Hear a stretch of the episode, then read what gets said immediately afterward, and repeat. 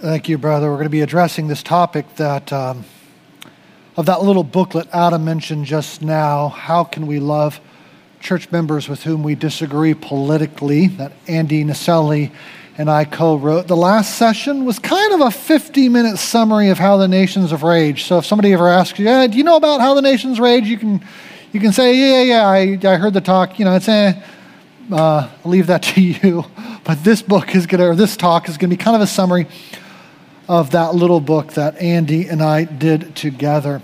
And just, but just on that, it occurs to me from your, your announcements there, Adam, how can we love church members who we disagree with politically? A good knowledge of history and biographies, I think, helps put things in perspective. In the same way I said to the elders last night, a good, good knowledge of, of global Christianity helps us put things in perspective. We can be as Christians in the West, we can be so parochial, and it's all about what's going on in our country. And if you just kind of step back and you look at what other Christians around the world are dealing with and throughout history have dealt with, I think that brings some perspective and allows us to live at peace together. That might be worth adding to my talk, that point, but there it is for free at the beginning. Okay, so, well, it's, it's, uh, it's, it's an important topic. I think a lot of churches are feeling. I talked to a number of churches in my job, and it's what a lot of churches are feeling right now. Some people have church cultures that kind of veer right and some that kind of veer left. Some are mixed, but all of them are feeling this growing tension. Just even in my own family, not recently, two or recently, two members of my extended family got into it over Trump, one for and one against. And family member number one said, Look, I'm no fan of Trump. But how can you do anything other than fully oppose the Democrats insofar as they vocally oppose the very things for which God has established government, namely the protecting of the innocent and providing platforms for religious freedom, as I talked about in the last talk? I think he said something to the effect of Look, I understand people might have other issues you care about, but I, I don't care if the Nazi Party is good on welfare and education policy and healthcare policy, the Holocaust. How can you do that? Family member number one, family member number two responded, This man is an egomaniacal, egomaniacal, racist, you know, race baiting nationalist. And he's using Christians like you, he said to my other family member, and in the process, utterly undermining Christ's witness in the world. What does it profit a man if he gains the whole world complete with secure borders and a thriving economy and yet compromises his soul?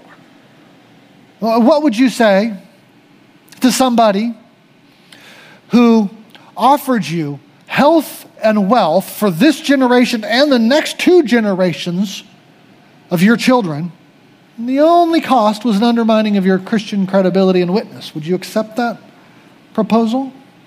So, why are you voting for Trump?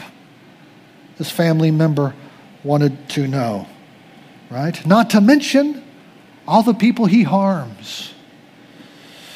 Well, I suspect I might even be causing some of your blood pressures to rise even now as I'm kind of looking at both sides of this. But th- this is the conversation, right?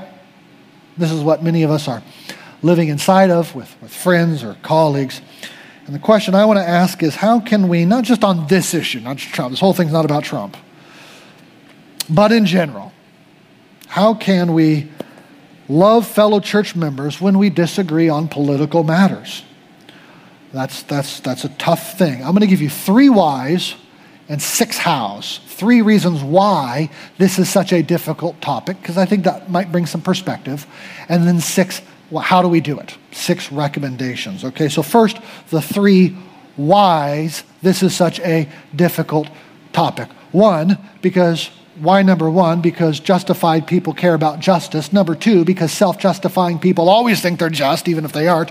And number three, because this is a This is the area of wisdom, and wisdom is hard to come by. Let me think about each one of those one at a time. Number one, justified people care about justice. If you've been justified as a Christian, you care about justice. And what is politics? Politics is the domain where we seek to do justice. That's the purpose of government. That's what politics is all about. And Christians care by the Holy Spirit in them, and if they're reading their Bibles, care about justice. So, when your fellow church members disagree over the election or over immigration or over welfare policy, your instincts are telling you you're choosing an injustice. And that can make you angry. Because, of course, anger is, in a sense, the God given emotion for responding to injustice. You see a child being abused, the right emotional response to that is anger. Anger seeks to oppose, anger destroys. That's what anger does. And so you see something that you think is unjust, there, there is a potentially a right response of the heart to say, No, I oppose that. I want to destroy that. That's not good, right? So, why is this a tough topic? Because justified people care about justice, and politics is the domain of justice. And when our fellow church members disagree with us politically, they're they're raising those questions in our minds. Reason number one. Reason number two, this is difficult, is because self justifying people are always certain that we're just. So you understand that as a Christian, you're not immediately made perfect. You're still simultaneously just and unjust, simultaneously justified, Luther put, it, and sinful. So maybe you're really upset at that person right now because they are choosing uh, a justice, and you've rightly judged the situation, and you love your neighbor, and you want justice, and so your angry reaction is a, is a property of your sanctified self. Or you're still in the flesh too and all of your judgments aren't perfect. And you are still self justifying in certain ways. And so you're getting angry for some of the wrong reasons. Realize that when you get angry at people at the other side, you're doing what every tribe and every nation and every party has done in the history of the world we get angry at the other side and we think we are always right. You're playing with trucks with your brother or sister on the floor and you start getting a fight and mom comes in and you say, Mom, but she, but he. We just assume we're right. We've done it since we were little kids, right? We are, in the flesh, self justifying people. We assume we're right. In other words, friends, what I'm going to give with point one, I'm going to take away with point two. Point one, justified people care about justice. I'm going to take away your sense of legitimacy in being angry with point two. Well, yeah, but self justifying people always think they're just. Are you sure that your anger is a right calibrated, rightly located anger? The, the anger of man does not accomplish the righteousness of God, says the Bible. So, those are the first two reasons this is a tough t- uh, issue, why it's tough. A third reason political judgments require wisdom. Most political judgments we make depends on wisdom, not on applying explicit biblical principles. To put this another way, there is some space between our biblical and theological principles and our specific political judgments. There's space in between these two things. So, so two Christians might agree on these biblical and theological principles and yet still disagree on what strategies or tactics or methods to take to, to implement those principles. That there's space here. And figuring out how to get from here my biblical theological principles to here my political judgment in the here and now is tough. It takes a lot of wisdom. Uh, think of King Solomon when the two prostitutes came before him, each claiming, oh, This baby is mine. My baby, no, my baby. Well, he had to think about it.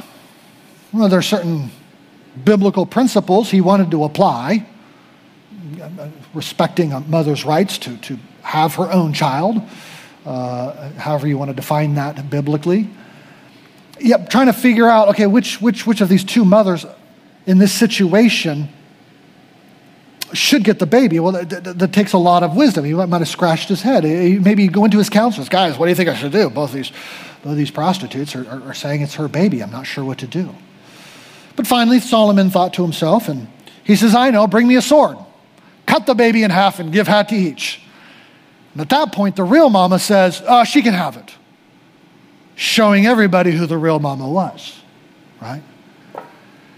And how does the narrator of 1 Kings chapter 3 summarize what the people just witnessed? He, he summarizes it like this 1 King 3:28. And all Israel heard of the judgment that the king had rendered, and they stood in awe of the king because they perceived that the wisdom of God was in him to do justice. They stood in awe of the king because the wisdom of God was in him to do justice. Justice is the goal. What's the means? The means is the wisdom of God. You want, you want the political philosophy of the Bible in a single verse? Forget Aristotle and Plato and Locke and Hobbes. There it is in a single verse. What do we need, Christians? We need the wisdom of God to do justice. That's what we need, right? But, but, but it's this part the wisdom of God. I ain't Solomon. And I certainly am not the one whom Solomon pointed towards, Jesus, who's perfect in his wisdom, right? And none of us are quite that.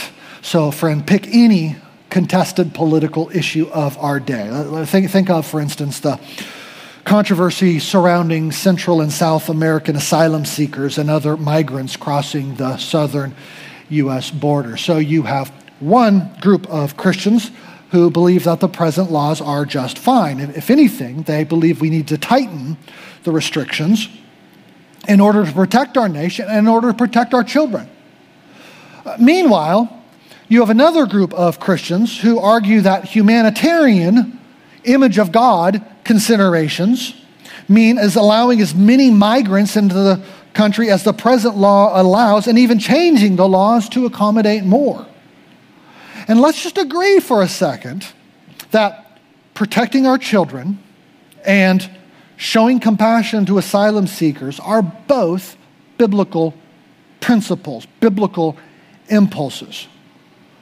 Still, there, there is a long way to travel between these two biblical principles, a long way to travel to figuring out how to balance those and apply those in our specific immigration policies. And that takes wisdom and a lot of wisdom. People often today, when they, when, they, when they think about their vote, they think about it as a personal expression of who they are or their tribal identity.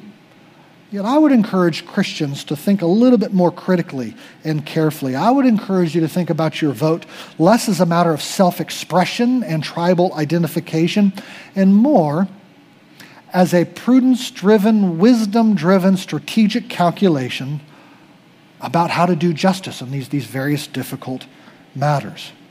And then realize that different Christians are going to make different strategic calculations, different prudential judgments. And as long as we're thinking about how difficult it is to get from here, the biblical principles, to here, the policy applications, think about how quickly the, the, the, ground shifts beneath our feet in various kinds of issues. So, so suppose you lived in Germany in the 1920s and a Christian friend told you that he was going to join the National Socialist Worker, German Workers' Party, the Nazis. If he told you this in 19, early 1920s, you would probably have some misgivings, but you probably wouldn't know enough or feel strongly enough to really oppose his action of doing that. But then let's fast forward to the 1930s, and he said, You know, I think I want to join this party. Well, at that point, you would know a little bit more, quite a bit more, and those, those misgivings you have would cause you to say, I, would encourage you not to do that. I'm not sure I'm going to say you can't be a member of the church, but oh, we know enough about the Nazi party. These, these guys are these are guys are not good. Okay, but now let's fast forward to the 1940s. Well, by then it's super clear. You cannot be a member of this church and be a member of that party. No. Uh, what's the point? Well, the point is life and politics are not static. With every passing day, with every passing week and month, we need a fresh dose of wisdom because the political landscape keeps changing. And Christians are going to have different political opinions along the way. So, what time is it now? Are we in 1920s, 30s, or 40s? On this issue, that issue, this party, that party? It's, it's tough. These are really tough things. God, give us wisdom. And just because something was one way in 2000 doesn't mean it was that way in 2010 or that way in 2020.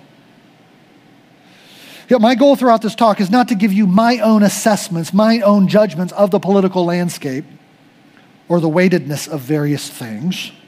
Rather, it's to encourage you to seek wisdom first and to remind you that you and your fellow church members are not Solomon, and they're certainly not Jesus, who alone is perfectly wise. And what that means is remembering that, that should create some room for charity and forbearance with one another. Okay, that's three reasons why this is hard.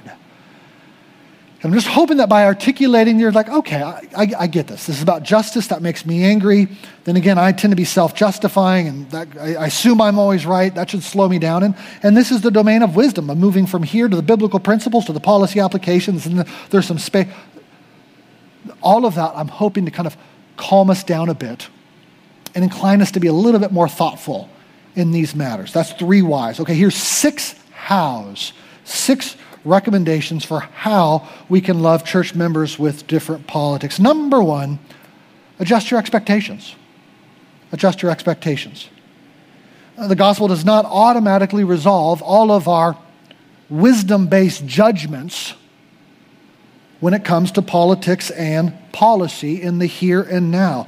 Rather, what the gospel does is it helps us love and forbear amidst different judgments on those matters. It creates not uniformity, hey, we all think the same thing, we all vote precisely the same way. Rather, it creates unity, not uniformity, unity amidst some measure of diversity.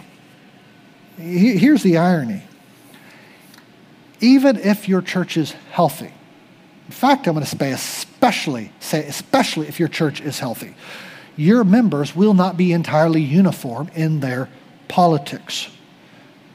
In a healthy church, you're going to feel some measure of tension, in fact, because you understand quite well that it's the gospel that unites us, not our political opinions that unite us. And if, in fact, we are all united in political opinions, whether on the left or the right or in some place, you might stop and ask yourself is it, is it the gospel that's bringing unity, or is it certain forces in this world that are bringing this unity? Why is it that we all agree? Because the gospel doesn't promise to resolve all of these different matters.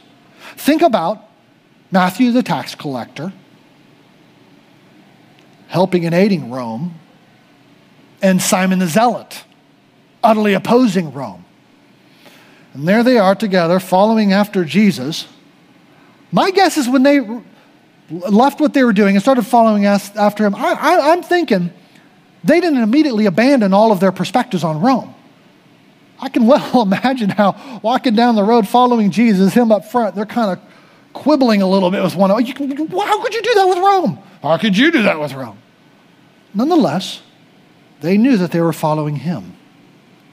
And a healthy church is going to have some of that tension inside of it. So, number one, adjust your expectations. Number two, recognize what a church is. So, building on this last point, recognize that Jesus did not design our churches to be gatherings of a nation, gatherings of an ethnicity, gatherings of a political party. Rather, he designed them to be gathering of his people from every tribe, tongue, and nation. What is your church? Your church, friend, is a community of former enemies. It is a community of political rivals working together for the gospel. The local church is where, if you heard my talk this morning, the local church is where enemy tribes begin to beat their swords into plowshares and their spears into pruning hooks. Okay, what, what, what does that mean practically? That sounds nice. That sounds fancy. What does it mean, Jonathan, to say churches where we learn to love our enemies, where we beat our swords into plowshares and our spears into pruning hooks. What that means is you show up on church on Sunday and you're standing there in the lobby with that guy who's got that political hobby horse he's always talking about and it kind of drives you crazy, or that couple coming from that perspective and just like, oh my gosh, why are they so strident in that perspective? And you know that your job at that moment is to love them, to love him I'm going to beat my sword into a plowshare, my spear into a pruning hook right now with, with that guy and his hobby horse and that couple and their strident perspective. I'm going to love them and I'm going to embrace them. And this is where I get to practice it here in my local church. And I'm going to church with that expectation. That's my job. That's, that's, what, that's what we're called to do here. Number three. Okay, number one, adjust your expectations. Number two, recognize what a church is. Number three, recognize what unites a church and what belongs to the domain of Christian freedom. This is probably my longest point, okay? Recognize what unites a church and what belongs to the domain, the bucket of Christian freedom. So, if Jesus did not design our churches to be gatherings of citizens or gatherings of a political party or gatherings of an ethnicity, but a gathering of Christians, okay, well, what is it that's uniting us? What, what, what holds us together? And here is where I'm saying we need to make a distinction between, let's call them whole church issues. We're united by whole church issues, and not by, outside of that, let's call those Christian freedom issues. So, two buckets whole church issues, that's what unites us. Another bucket, Christian freedom issues. Those, those are the things that we don't have to agree upon in order to be members of this church. Whole church issues make us a church. They are things like the gospel, things like our entire statement of faith, things like an affirmation of one another's repentance from sin and trust in Christ, things like a participation in the ordinances. Meanwhile, outside of that bucket, in the other bucket of Christian freedom issues, are all those things that may be important. They may be morally significant, even tremendously so. I'm not saying this is the domain of moral relativism. But we're not quite ready to say Christians must with these. To be a member of this church, you must think this or do that. These are Christian freedom issues. We're not going to treat them as conditions for church membership because we want to leave some space for members of the church to disagree on these things and still be members of the church. Now, Christians are going to d- disagree about what's a whole church issue and what's a Christian freedom issue. What goes in this bucket and what goes in that bucket. That's fine. We can have those disagreements and we can talk through it case by case. The point is, I want you to have those two buckets. I want you to realize you need both buckets. Okay? Uh, to borrow language from Jesus, some things a church will bind, other things a church will loose. The law is going to bind that, or it's going to be loosed from the law. It doesn't bind that. And furthermore, hopefully we can all agree okay, what, what, what, what's in the church, whole church bucket? Well, in the whole church bucket, all we got are things that are explicit in Scripture or things that are clear by, as I said in the Q&A time, good and necessary consequence from Scripture, right? Using language from the Westminster Confession. So it's either, it's just very there, it's on the pages of my Bible, or just with a little bit of reasoning, I can see, yeah, clearly Scripture is teaching this such that I can, I can bind the conscience with it. In other words, churches should not be binding consciences of members on an issue as a condition for membership unless the Bible teaches it. The Pharisees were known for binding consciences where Scripture didn't. So are cults. And let me be clear I think Christians and uh, uh, on the American right and the American left, the political right and the political left, can be extremely Pharisaical. I think we have a long tradition in America on both the left and the right of being self righteous and Pharisaical in our politics in imposing binding political, our political judgments and treating them as binding on all believers as if the Bible taught them, when in fact the Bible doesn't teach them. We have a long tradition of that on both sides. And therefore, I'm saying before we impose our convictions on others, we always want to ask two questions. What, okay, what is a, a whole church issue? Well, a whole church issue is one that, number one, I'm convinced that when the pastor stands up, when Adam, Pastor Adam, stands up and he opens the Bible and preaches it, this is what he's saying. This is clearly in the Bible or clearly, you know, by good and necessary consequence from the Bible. So, number one, it's something that should be preached from the pulpit. And number two, a whole church are those things that we would treat as conditions of membership. You cannot be a member of this church and do this or do that, right? So, for instance, my church believes that the divinity and humanity of Christ, these are a couple of easy ones. The divinity and humanity of Christ are whole church issues, while the nature of the millennium is not. Now, you can have biblically informed opinions on the millennium, pre mill, post mill, all mill, but you can disagree on those things and still be a member of the church. You can't disagree on the divinity, humanity of Christ and be a member of, of the church. Okay, that, that's an easy example. Here's, here's another one I think is relatively easy, at least for, for most of us. I think calling people to repent of sexual immorality, I think that's a whole church issue. If you're going to say, hey, uh, you don't have to repent of sexual immorality, like, yeah, you're, you're not going to be able to get along for very long as a member of my church. Whereas I don't think requiring parents to homeschool their children is a whole church issue. I think that's a Christian freedom issue. You might have biblical convictions informing why you choose homeschool or Christian school or public school, but you know what? We're not going to be the church of the homeschoolers. We're not going to divide the body of Christ over that. It is not a whole church issue, it is a Christian freedom issue. And again, this is not to say that this is the realm of moral relativism. Bring your biblical principles to bear in thinking about those Christian freedom issues. Fine, good, do it. Even talk to others about it, but recognize that we're not dividing the body of Christ over them. They are not whole church issues. You can happily come to the Lord's table with brothers and sisters who share a premillennial view when you're amill, or sends their kids to public school when you're homeschool. Okay, how does recognizing this, this distinction, even if we disagree on which things go in which bucket, how does recognizing this dis- distinction between whole church and Christian freedom issues help us love church members with whom we disagree politically? Well, the short answer is you must keep this distinction clearly in mind, super clearly in mind, when it comes to discussing politics. When Christians lose track of this distinction, they tend to treat everything as a whole church issue. We tend to enter every debate as if it's as important as whether or not you affirm or deny the resurrection itself. You believe what? Well, hold on. Are we talking about the resurrection here? If not, cool your jets just a little bit, okay? Maintain this distinction. Because if we don't maintain this distinction between this bucket and that bucket, we are, even as Christians, just going to follow in the way of culture and we're going to tear each other apart inside the church across churches. So, very practically, when you are tempted to think in a way about, say, political topic X, this is the most important thing. I want you to stop. I want you to collect yourself. I want you to think very carefully okay, is this a, a whole church issue or is this a Christian freedom issue? Okay. Am I ready to divide the church over it?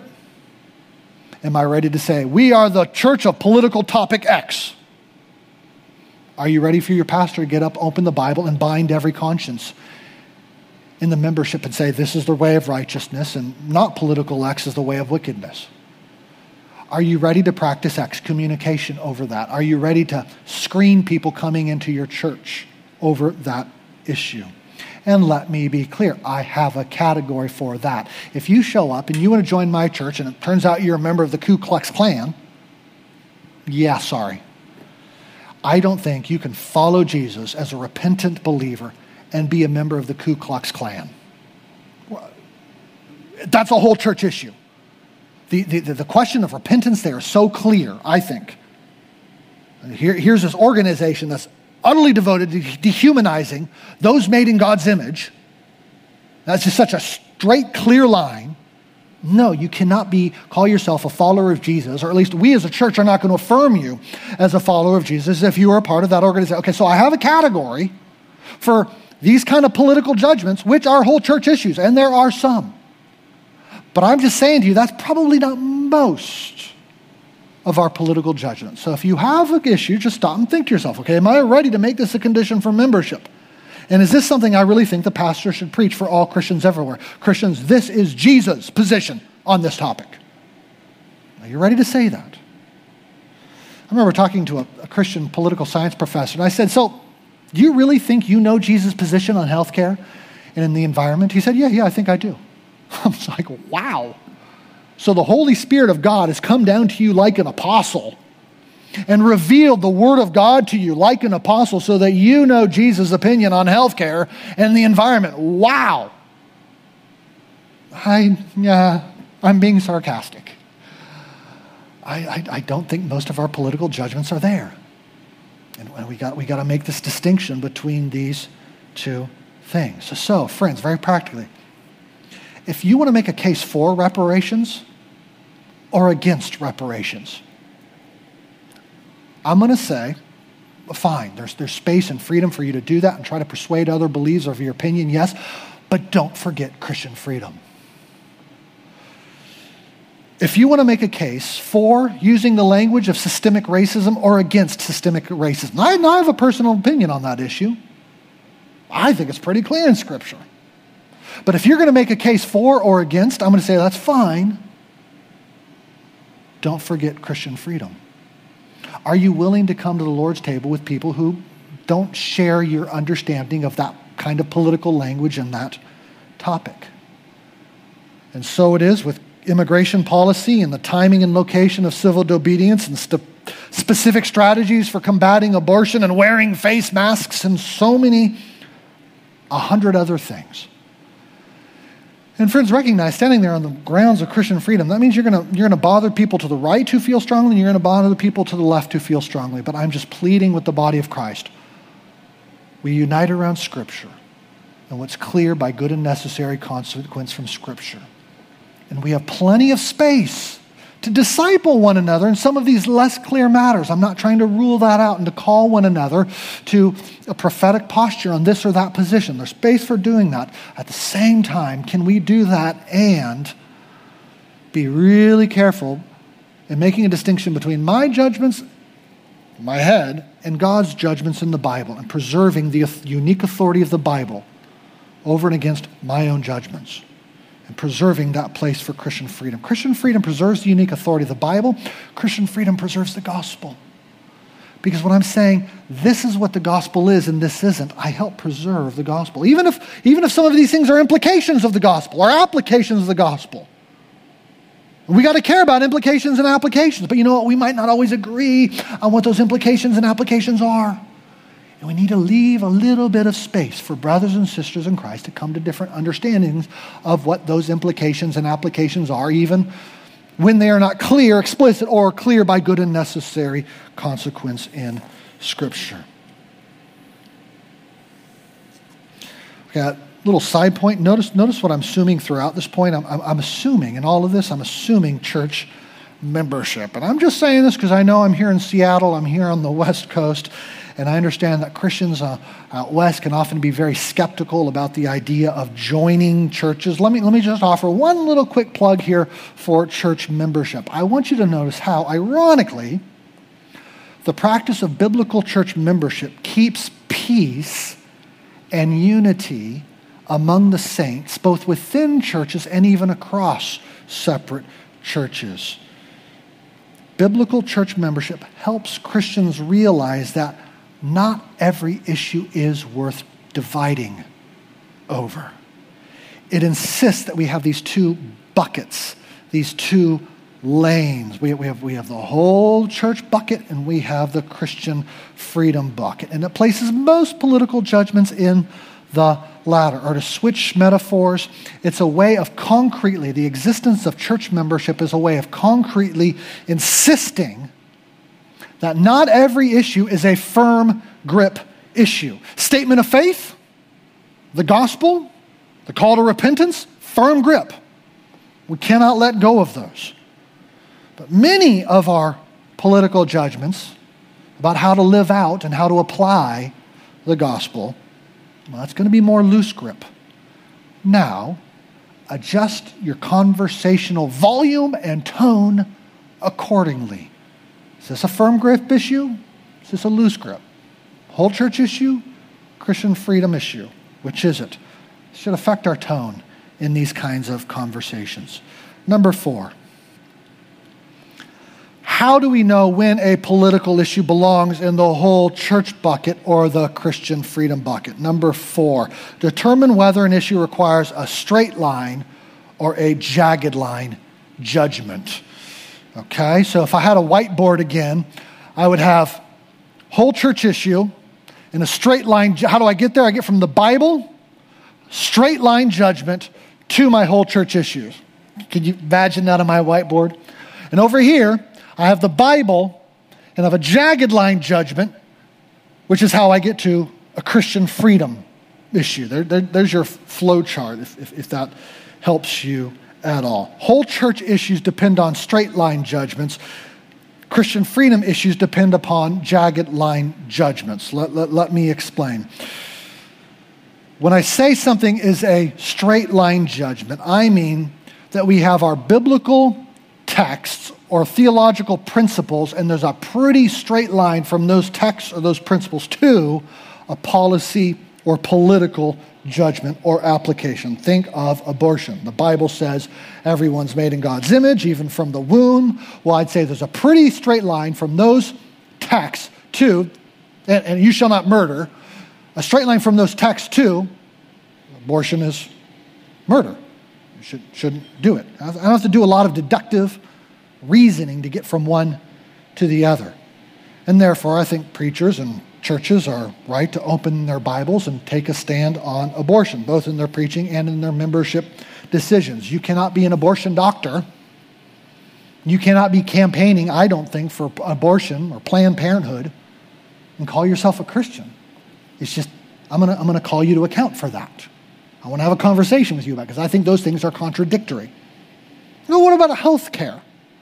Suppose a Christian wants to argue for universal health care as a universal human right. Well, that, that person might, she might cl- start with an ethical claim about human rights as a biblical idea, and from there, the argument, however, has to move back and forth down a jagged path, satisfactorily answering a number of questions on which Christians might reasonably disagree. Well, what services would be covered? At what cost to the taxpayers? What would be the economic trade offs? And are those economic trade offs themselves just? What if the standards of care dramatically drop such that more people cannot be receive life saving treatment?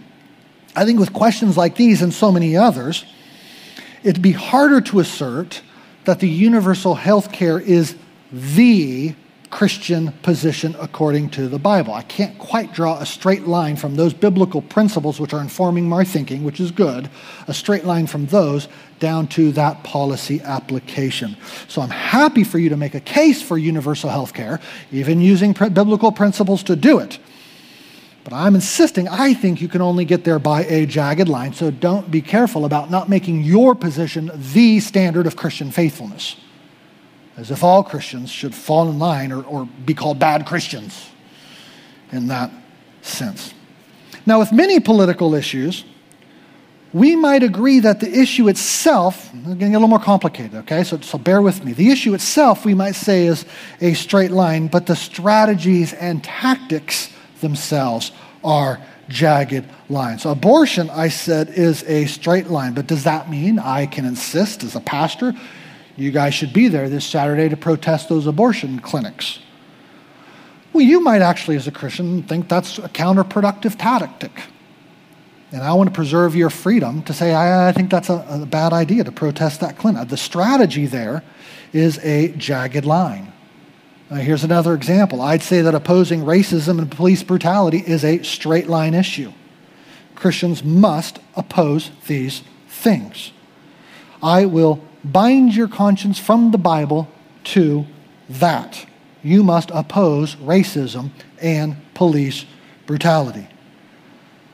But does that mean you should join a protest march? Well, for instance, I personally attended one such march in Washington, D.C.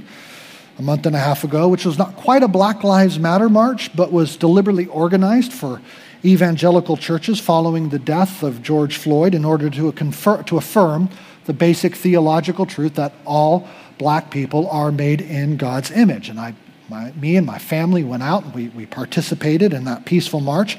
I also invited members of my church, but in inviting the members of my church, I wanted to be very careful not to wrongly bind consciences and presuming too much about my own judgments about the usefulness of such a march. And so here's, here's, here's my text in my email to my church. I said, While I assume that all of you agree with me concerning the sinfulness of racism and police brutality generally, I recognize that not all of you might share my diagnosis of this particular historical moment and what steps are necessary for addressing such problems. And I want to affirm your Christian freedom and my fellowship with you amidst such differences. I love you all. But let me know if you're interested in driving down with me. I was trying to do two things.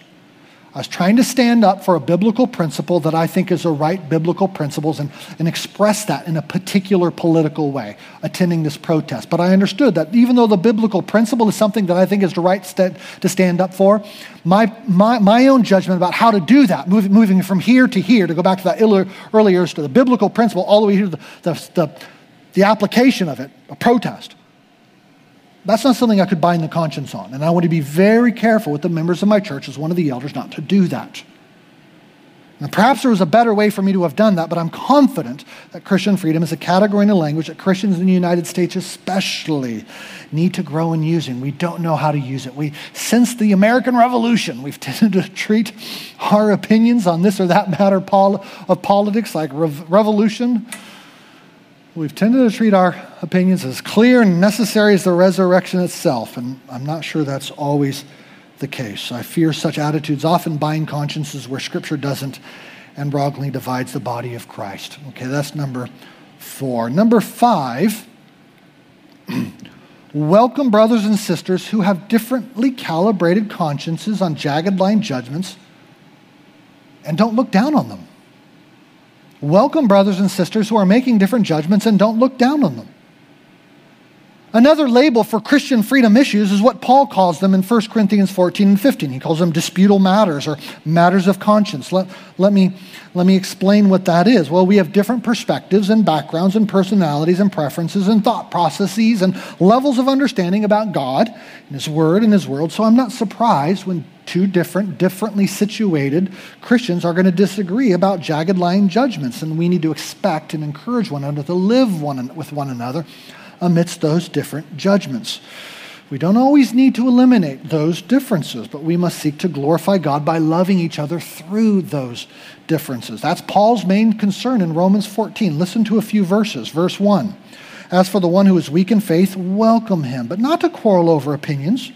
One person believes he may eat anything, while a weak person eats only vegetables. Let not the one who eats despise the one who abstains, and let not the one who abstains pass judgment on the one who eats, for God has welcomed him. Who are you to pass judgment on the servant of another?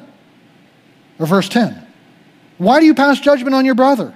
Or you, why do you despise your brother? For we will all stand before the judgment seat of God. Or verse 13 Therefore, let us not pass judgment on one another any longer, but rather decide never to put a stumbling block or hindrance in the way of another brother. I know and am persuaded in the Lord Jesus that nothing is unclean in itself, but it is unclean for anyone who thinks it. I know it's not unclean, but if he thinks that it is, it is for him. I'm not going to bind his conscience there.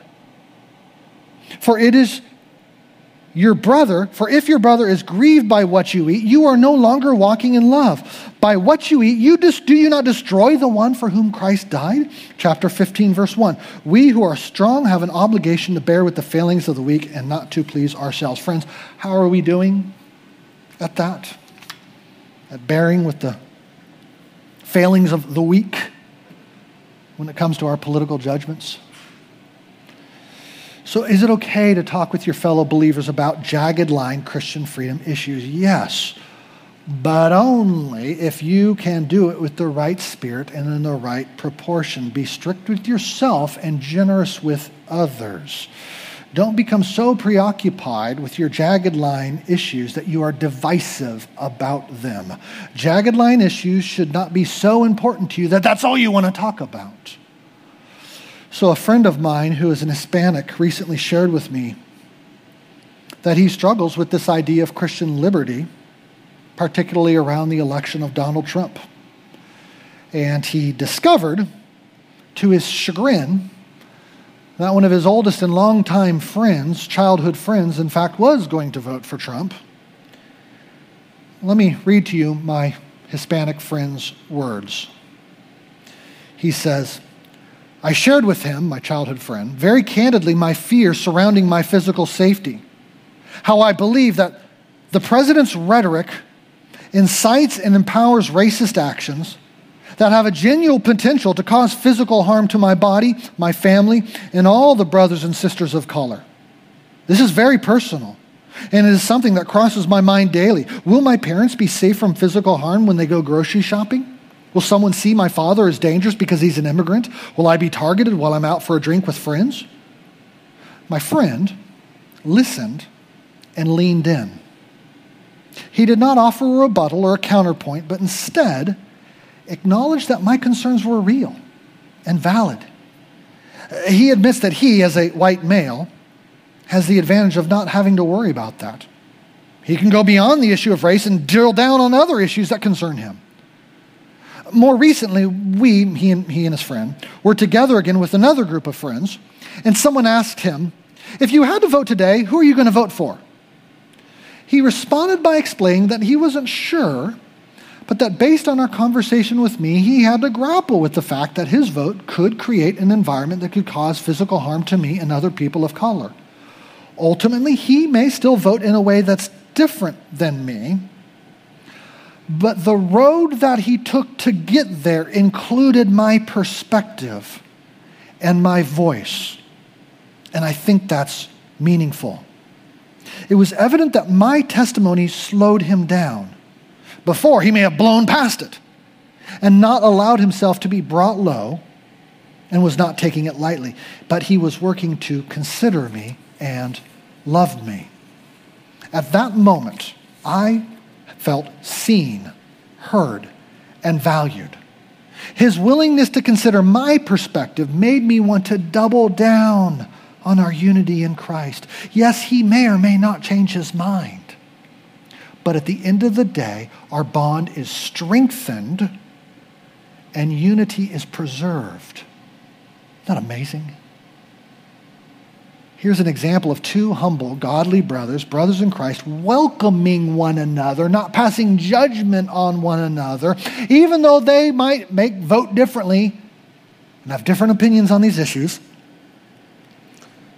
arriving at different judgments, but still valuing, affirming one another, both in the gospel and in their shared humanity. Number six, and finally, remember what's most important. Working for justice is important. It's one part of Christian discipleship. Christ's justified people care about justice. Yet, friends, I have to observe what the New Testament emphasizes as the best means for pursuing a just world. It emphasizes making disciples. Just think about the epistles with me for a moment. They are not primarily tracts on how to do justice outside of the church. They are primarily tracts on living justly and righteously inside the church. Our political engagement outside should be an outflow of our justice and righteous seeking lives inside, as I talked about in the last section. And Jesus and Paul and the rest of the apostles could have spent a lot of time, a lot of ink talking about Caesar and the political world of that day. And they did say a couple of things, but not much. So it's not surprising that Christians should care about justice. It's that we know any good that the upcoming election will do at best will be temporary and full of holes. And we desire a perfect justice. which will last, which is primarily why Christians join together on whole church issues. It's the straight line judgments and whole church matters that unite us, that point to the perfect justice which will last. And all the jagged line Christian freedom issues we spend so much time debating will not last, at least not as clearly and crucially. Ancient Rome came and went, the Holy Roman Empire came and went, the Soviet Union came and went. Even the United States will come and go. No matter which nation you name as your own, it will come and go. And we know that Jesus will win. We know that his kingdom does not hang in the balance. And Christians who possess this happy confidence can engage with one another amidst these secondary political matters while simultaneously enjoying unity and fellowship and hope as they together anticipate the coming reign of Christ. Well, friends, as the culture presses hard against the church, we are going to face compromise to unfaithfulness, but we need to watch out for another. It's always, it's always a risk that we might step into unfaithfulness and compromise, but there's another risk among the church, and that's what Mark Dever has called balkanization. You might know that word from the, from the Balkans, how they split apart a nation into many sub nations. If we do not understand and do not learn the language and the love of Christian freedom, we will balkanize we will turn into a hundred sub-nations. And that's not what I think the Lord Jesus called us to. So humbly listen to those who don't share your perspective, especially when they come from a different background. Uh, put yourself in another person's shoes. What, what principles of justice might they be seeing that from their background animate them that you maybe not see quite as quickly? Pray for those who you disagree with. And when you pray about the outcome of someone else's faith, God often you find, I find, deepens my affections for those people. When fellow church members celebrate Bible teachings that are of first importance, jagged line issues shouldn't overthrow the riches of truth that we love, live for, and would die for. And finally, my last piece of advice on how do we love church members with whom we disagree politically here it is meditate on eternity and final judgment often. This shouldn't cultivate complacency or indifference toward injustice, but it should calibrate our political perspective. Measure the now according to the eternal then. And pour yourself out in the now because you've secured the eternal then. Pour yourself out for the good of others now because you're confident in the then but it also should calibrate what you know is the most weighty. Our hope is not in a platform or movement or party or kingdom now. Our hope is in the day the kingdom of this world becomes the kingdom of our Christ. Let's pray. Father God, forgive us for not loving others as we should. Forgive us for not caring about issues of justice as we should. Forgive us not for not meditating on eternity and the things of heaven as we should. So much we could confess. We pray that you would transform our lives to be like Christ's glorious life, that we might image him better, both as we engage with one another and as we engage with outsiders. We pray all of this in Christ's name. Amen.